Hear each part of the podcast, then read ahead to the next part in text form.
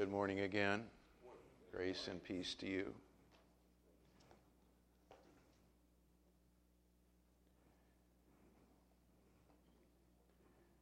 A few years back, excuse me, the Marines had this little slogan that they always put on TV the Marines are looking for a few good men. And I think they might still use it from time to time, but now they've got some other things going on. But um, I always, always think about that and know that God is looking for some people to serve Him and to do things uh, extraordinary, or as you know, we, we look at them as maybe common, but God sees them as extraordinary. Uh, many of us uh, have worked for companies, and when they're looking to uh, for a position, for someone to fill a position, they uh, you fill out a resume, right? And you put on there your background, uh, the experience you've had, whatever you've been able to do. Uh, maybe you put your college degree or high school graduate. Maybe you went to technical school for something. Uh, your skills you have, machinery you can operate, you know, whether you can type or design websites or, uh, you know, run a bulldozer maybe. Uh, what software you can use use a jackhammer, or maybe you, you're a brain surgeon. Maybe you can do both. You know, I don't know. You put all that stuff down there, and you hope you get hired. And of course, there's the interview process, and somebody gets chosen for the job. Do you ever wonder how God chooses people? And God does choose people, doesn't He? Because the scriptures tell us that. We want to talk about that this morning. What are his criteria? Does he want the most intelligent? The hardest working? The ones with the most physical stamina? Because sometimes it takes a lot of stamina to keep going. How about the fearless? The best educated? About the most righteous? The holiest? Are these the ones God chooses? Do we have a wrong impression of the ones that God chooses? And we think God will never choose me because I've done this or I've done that or I can't do this or I don't do that. Just what kind of people does God call? I want to look at four individuals this morning I'll look at their resumes, if you will, and see the kind of people that God calls and God uses. First of all, we want to look at Abraham, great man of faith. In fact, we even talk about the faith of Abraham, don't we? He was called from Ur of the Chaldees, just you know, evidently out of the blue, God shows up to Abraham living there and he says, Abraham, I want you to leave. I'm going to show you a country where I'm going to give to your descendants. Just an amazing story. We don't even know all the details of it. And God promised to make of him a great nation, that his people would be more than the stars of the sky and the sands of the sea that through him all the people of the earth would be blessed. And we know, as we know the end of that story, that he was talking about the Christ, Jesus, the Son of God, who would come later. And God made a covenant with him. The sign of that covenant was circumcision. He became the father of the Hebrew nation, from whom the Messiah would come, who would be the blessing to all the world, to all nations, not just the Hebrews or the Jews, but to eventually to all the Gentiles and to all peoples. And we read there, let's go to James 2 then. Was not Abraham our father justified by works when he offered up Isaac his son on the altar? That's another thing that he did. He obeyed God. And, you know, when God said, Abraham, I want you to offer up your son, and this Isaac was the son of promise, the one they had waited for for so long, and then now he says, Abraham, I want you to offer him up. And we read in Genesis there, it says, early the next morning, Abraham got up. You know, go to the mountain where he was to sacrifice. No delay, no putting it off. 22, you see that faith was working with his works, and as a result of the work, faith was perfected. And the scripture was fulfilled, which says, And Abraham believed God, and it was reckoned to him as righteousness, and he was called the friend of God. Wow. What a man. What a man. An amazing man of God. Wouldn't you like God to say that about you? You're my friend.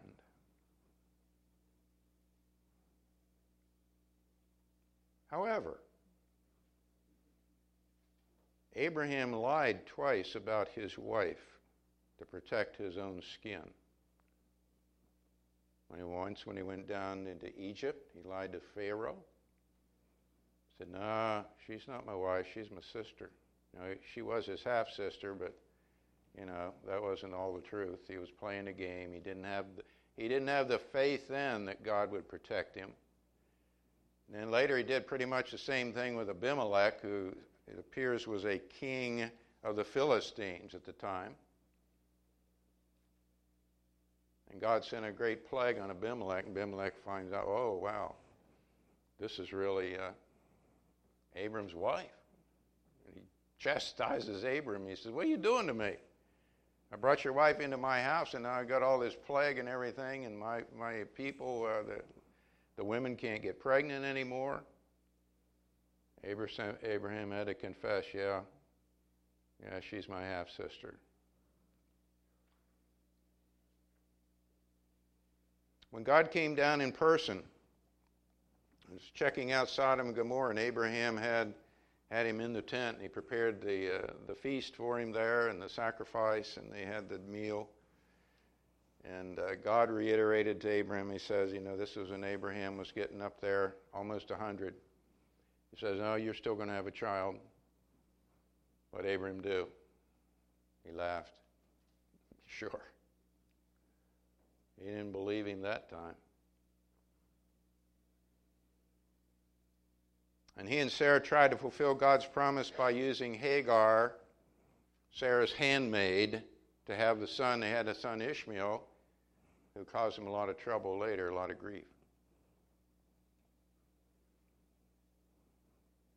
Yet Abram was called the friend of God.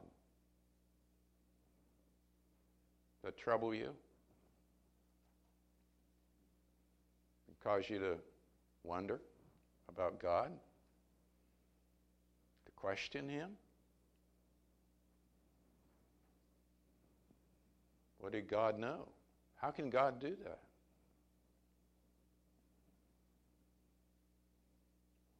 You know, it's an important question for us to answer, to understand how God works. Let's look at Moses. called by God at the burning bush in Mount Sinai to lead his people out of Egyptian slavery. What an honor. You're the man. I want you to go.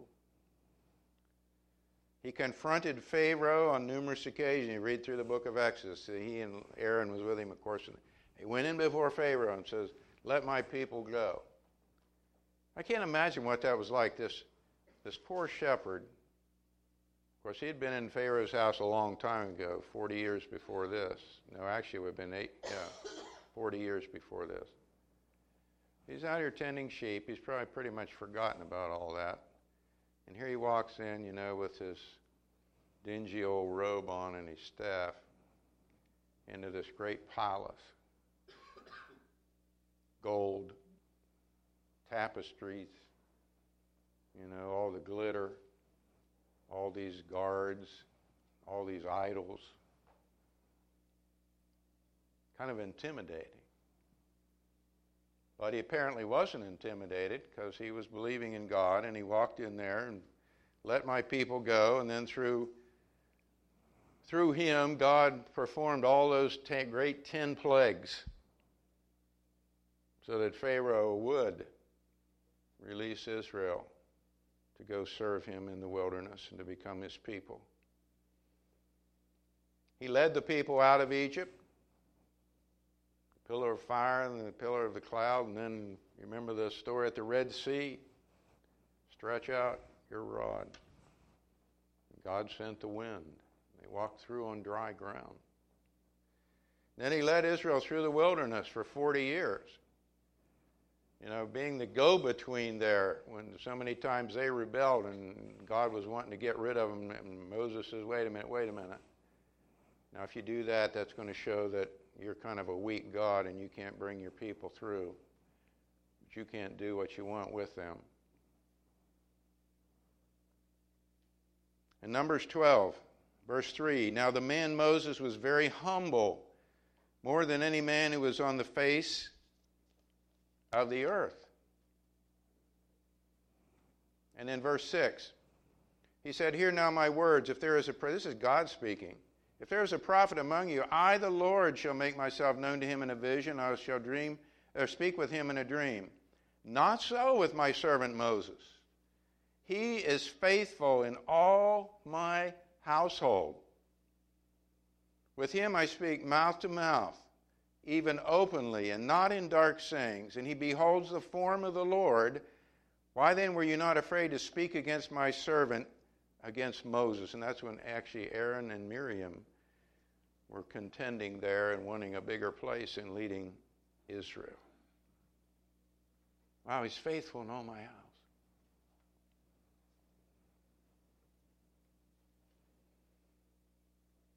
Yet, Moses was a murderer, wasn't he?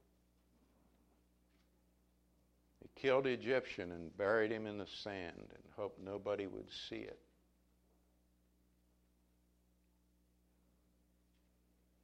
Fled for his life from Pharaoh. Lived for 40 years with his father in law, Jethro, had a wife and kids. One two, had two sons. And he lived freed, in freedom while his people were in bondage. He lived in freedom for 40 years under the stars and the sun, watching Jethro's flocks. When God did call him at Sinai, he made excuses left and right. I can't do this. I don't want to do this. That's what he ended up saying. First of all, he said, I can't talk. He said, I can't. Then he finally said, Lord, why don't you just pick somebody else? Remember that? I just don't want to do it. God wouldn't let him off the hook. Now, why would you pick someone who actually said, I don't want to do this, and say, Yes, you are, you're going to do it for me? You ever think about that? Of course, we remember where the time he failed to honor God, elevated his own, his own self, and struck the rock and says, Must we bring forth water? God says, uh, Because you didn't honor me in front of the people, you can't go in to the land of promise. Yet Moses was called by God faithful in all my household. Wow. That put more questions in your mind than answers? How does God work? What does God know that we don't know? And then, uh, well, then there's David. Chosen by God to be king of Israel to replace a corrupted King Saul. Shirley and I have been reading through First Samuel right now, and there's some amazing things here about David. We may be studying First Samuel on Wednesday night. He was the youngest of eight brothers, yet he was chosen to be king. It's called the Sweet Psalmist of Israel. And if you read those psalms that he wrote, insightful, moving, he loved God, he trusted God, he had faith in God, he believed in God. I don't think anyone more in Scripture reveals his heart to us than David does, except maybe God himself in all those Psalms. Slew Goliath, stood up to the giant with his sling, trusted God that God would give him that victory. He says the victory belongs to the battle belongs to the Lord. The victory belongs to God. He subdued Israel's enemies around after he became king, brought peace. He assembled the materials for building the temple. He built himself a house, nice house, palace. I don't know if you'd even call it a palace. It's just a nice house. And then he realized, you know, God's still living in this tabernacle, this tent. And he goes to God about it, and God says, No, I'm sorry, you've, you've had too much blood on your hands, but your son, he'll build me a house. And David assembled the materials. Remember, he got with Hiram of Tyre and brought the cedars and the gold, and it was all there ready to go. And then he received this wonderful promise from God that someone would always sit on his throne for the rest of time. That's incredible.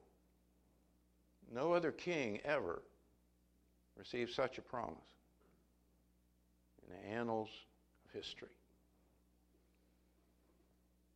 Acts 13:22 after he had removed him I think this is Paul talking pretty sure it is talking about Saul Saul had disobeyed and disappointed God after he meaning God had removed Saul he raised up David to be their king concerning whom he also testified and said I have found David the son of Jesse, a man after my heart who will do all my will.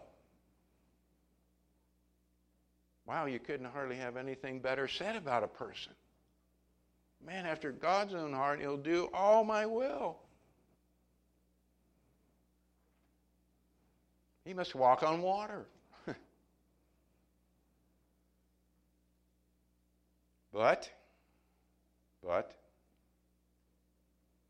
David was a terrible father. Do you know that? Read about Absalom, Amnon. Not a very good father when it came to those boys. And of course, we all remember his adultery with Bathsheba and participating in the murder. He was called a murderer by Nathan her husband Uriah. And then later on, he numbered Israel. God had said, The only time I ever want you to number Israel is when I, I say to do it. And this was so they would not start trusting in how many people and how many soldiers they had, but they would still trust in the living God. But David went on his own and numbered Israel. God got upset, sent a plague and 70,000 men died. 70,000 died because of what David did, numbering Israel.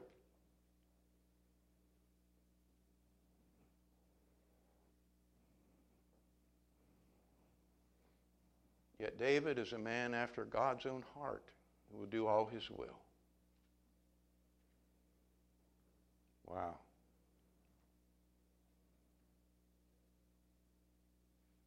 It's kind of confusing, isn't it? Our last one, Peter.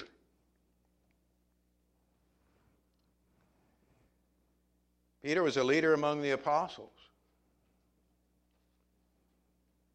He was in the inner circle. He was on the Mount of Transfiguration. Peter, James, and John. He was in Gethsemane. They all went to Gethsemane, but then you remember the other three, Peter, James, and John, went further with Jesus. He needed their comfort, their encouragement, but they still, you know, fell asleep. God revealed to him that Jesus was a Christ, the Son of the living God. Remember that? Jesus had them in Caesarea Philippi, and he says, Who, Who's the crowd saying I am? Well, Elijah, one of the prophets. And then he says, And what about you? Who do you say that I am? Peter spoke up. You're the Christ, the Son of the living God. And Peter or Jesus says, Blessed are you, Simon. Flesh and blood hasn't revealed this to you, but God. What a privilege have that revealed to you in your mind, in your heart, that this Jesus in the flesh is actually the Son of God. To know that. But that revelation came to Peter. He was privileged to stand up and proclaim the gospel for the first time on Pentecost. Yeah, all the other apostles stood up, but Peter must have spoken the loudest or whatever because his message is the one recorded for us in Acts. You have crucified your Messiah. God had raised him to his right hand. He's both Lord and Christ. What do we do? Repent and be baptized, every one of you, for the remission of your sin. You'll receive the gift of the Holy Spirit. First time human ears ever heard anything like that. Peter spoke it. And then later, he was the one chosen and sent by God to reveal this gospel message to the Gentiles, to Cornelius. And he did that. John 1, 41. Andrew, speaking of Andrew, says, He found first his own brother Simon and said to him, We have found the Messiah, which translated means Christ, or the anointed one. That's what it means. He brought him to Jesus. Jesus looked at him and said, You are Simon the son of John. You shall be called Cephas, which is translated Peter, and it means a stone or a rock. Now, I did a little, little searching here because I think it's interesting to understand wh- why this would be significant.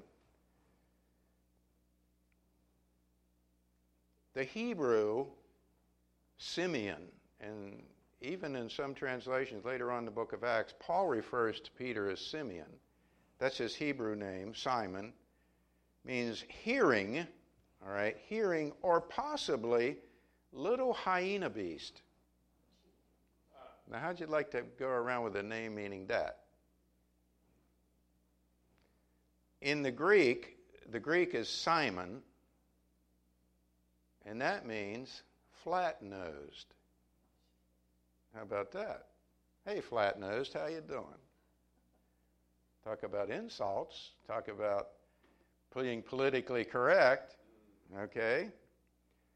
Now, Peter is the Greek, and Cephas is actually the Aramaic. And they both mean a rock or a stone. So to be called that, you know, that's a, that's a comeuppance, isn't it? That's a rise there for Peter because that sounds like a whole lot better to me to be called a rock than to be called flat nosed. And of course, he was, in a sense, a rock among the disciples, the early disciples, standing firm for Jesus, standing in the face of persecution. You read it in the book of Acts. He stood up there when they were arrested a couple times and in prison, and he stood firm. He was a rock. However, however, not soon after Peter made that confession that God had revealed to him, and J- Jesus had said, I have to go up to Jerusalem, I'm going to suffer and die. And Peter said, Lord, far be it from you. Jesus looked, turned around, said to Peter, Get behind me, Satan, because you do not savor the things of God, but of men. Imagine that. Of course, we all know that there on that night, Peter made the huge boast I'll die with you, Lord. I'll die with you. I'll never leave you. And then later on, he denied three times, even that he knew him. I don't even know the man, he said. Denied him. And then later on, even after he'd gone to Cornelius' house, he was in Antioch, where there were a lot of Gentile Christians, Christian of Gentile background. He was eating with them and fellowshipping with them. And then there was a group came from Jerusalem, and this was a group that was saying, you know, all these Gentiles need to follow, keep the law of Moses, and the men have to be circumcised. Of course, that was not true, and Paul argued for that, and we know it wasn't true. But when those men came, what did Peter do? Peter left associating with the Gentile Christians, and he went to associate with the Jews, the Jewish ones. We read in Galatians where Paul rebuked him to his face for it. He says, That's not the gospel. That's not what we do. We're all one. Yeah, Peter is called the rock.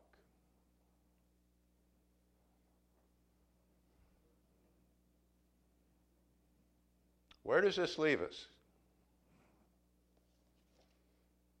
Well, I hope in a good place.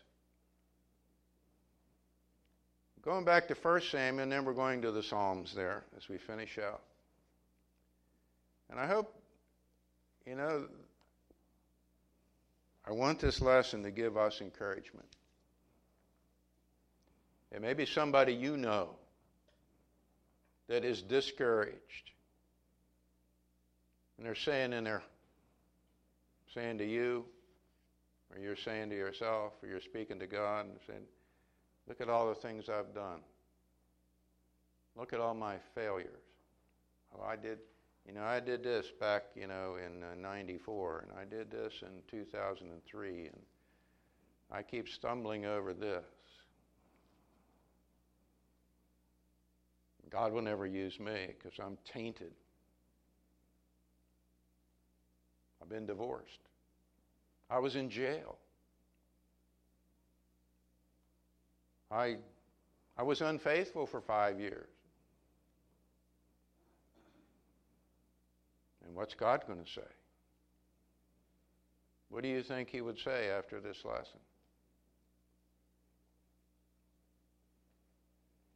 But the Lord said to Samuel, Do not look at his, uh, at his appearance or at the height of his stature,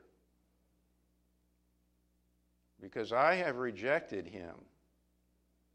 For God sees not as man sees. I'm afraid some of us in the church have never learned this verse. Not only about ourselves, but about other people.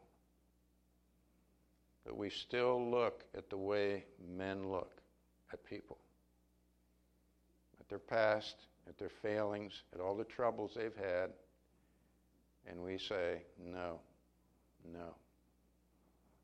They'll never make it. We don't want them. They shouldn't be a part of us.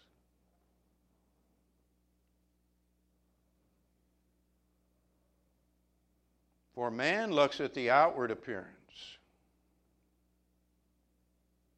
but the Lord looks at the heart. What is the heart?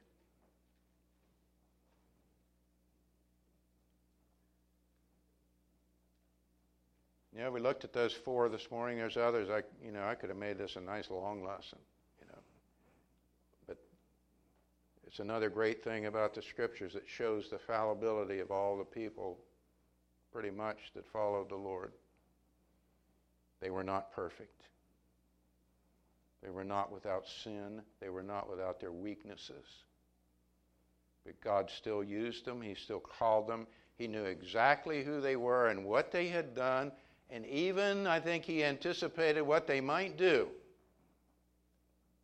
But he said, It doesn't matter because I know the kind of person you are on the inside, and you want to serve me. And God is pretty much saying, That's the thing I can work with. your heart. If you want to serve me, I can work with that. But he sure can't work with someone who doesn't want to serve God. Psalm 31. This is, you know, I look for a nice, a good scripture to close this out. I was thinking about the one in Zechariah where it says, Not by strength or power, but by my might. And there's other ones. The race is not to the fast, and so forth. Whatever that is in Ecclesiastes, I can't quote it now. But then the Lord led me to this one. And this is one to remember. The Lord looks from heaven. He sees all the sons of men. From his dwelling place, he looks out on all the inhabitants of the earth. God, God sees everything, everyone.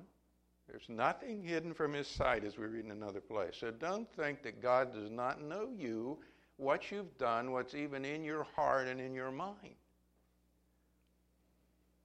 He who fashions the hearts of them all. He says, I made you. I made you. You don't know? You don't think I know what I made? He who understands all their works. All right, I'm I got a misprint here. I'm in Psalm 33. I'm Psalm 33, that's my mistake. Shall I start over? 13? All right. I don't know how I have it in the right place in my Bible, but not the right place, even on my, uh, even on my lesson. All right. Psalm 33, 13. The Lord looks from heaven, he sees all the sons of men. From his dwelling place, he looks out on all the inhabitants of the earth so he knows us all. He who fashions the hearts of them all, he who understands all their works. He knows everything you do. He knows what's in your heart. The king is not saved by a mighty army. And here I think he's starting to say that this is the kind of people that he wants. They understand these things. The king is not saved by a mighty army. A warrior is not delivered by great strength. A horse is a false hope for victory, nor does it deliver anyone by its great strength. This again is a concept that this is about God and not about us. Sure, we might need to have an army. Sure, we might need to have an education. Sure, we need to know the Bible. But that doesn't matter if God is not with you and you're not totally and completely trusting God to help you in whatever you're doing. We're never on our own. We're never to be on our own. Never. Behold, the eye of the Lord is on those who fear him. There's where it starts. They fear him. You fear God, you respect God, you reverence God, you're in awe of God. That's the kind of people he wants. On those who hope for his loving kindness.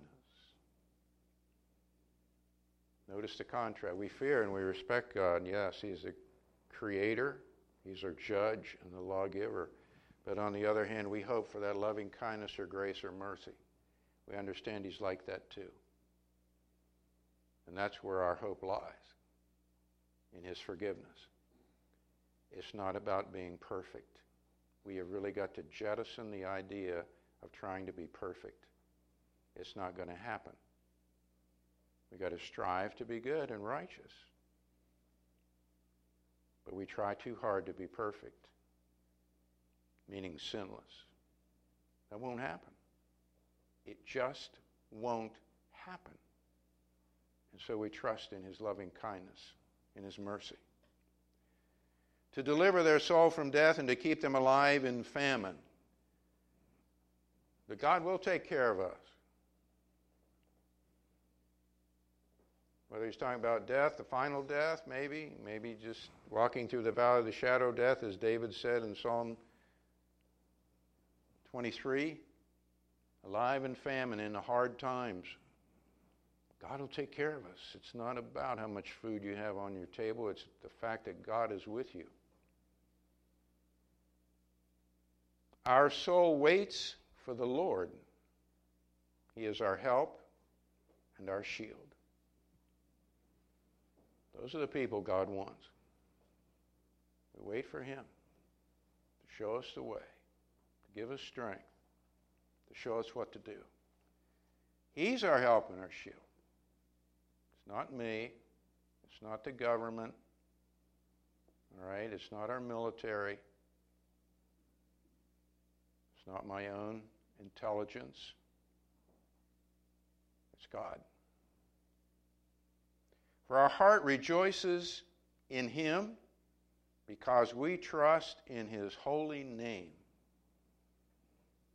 We trust in the name of God to deliver us. Let your loving kindness, O Lord, be upon us according as we have hoped in you. There's the person God wants. There's the person God can work with. Despite your failings, despite your weaknesses, despite what you've done in the past, God is a master at forgiveness.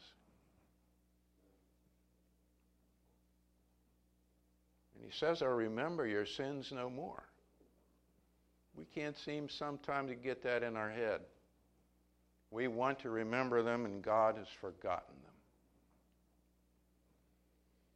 So remember Abraham, Moses, David, Peter, and there's others. Yes, they were great men of God, friend of God, the rock, man after God's own heart. They had terrible failings.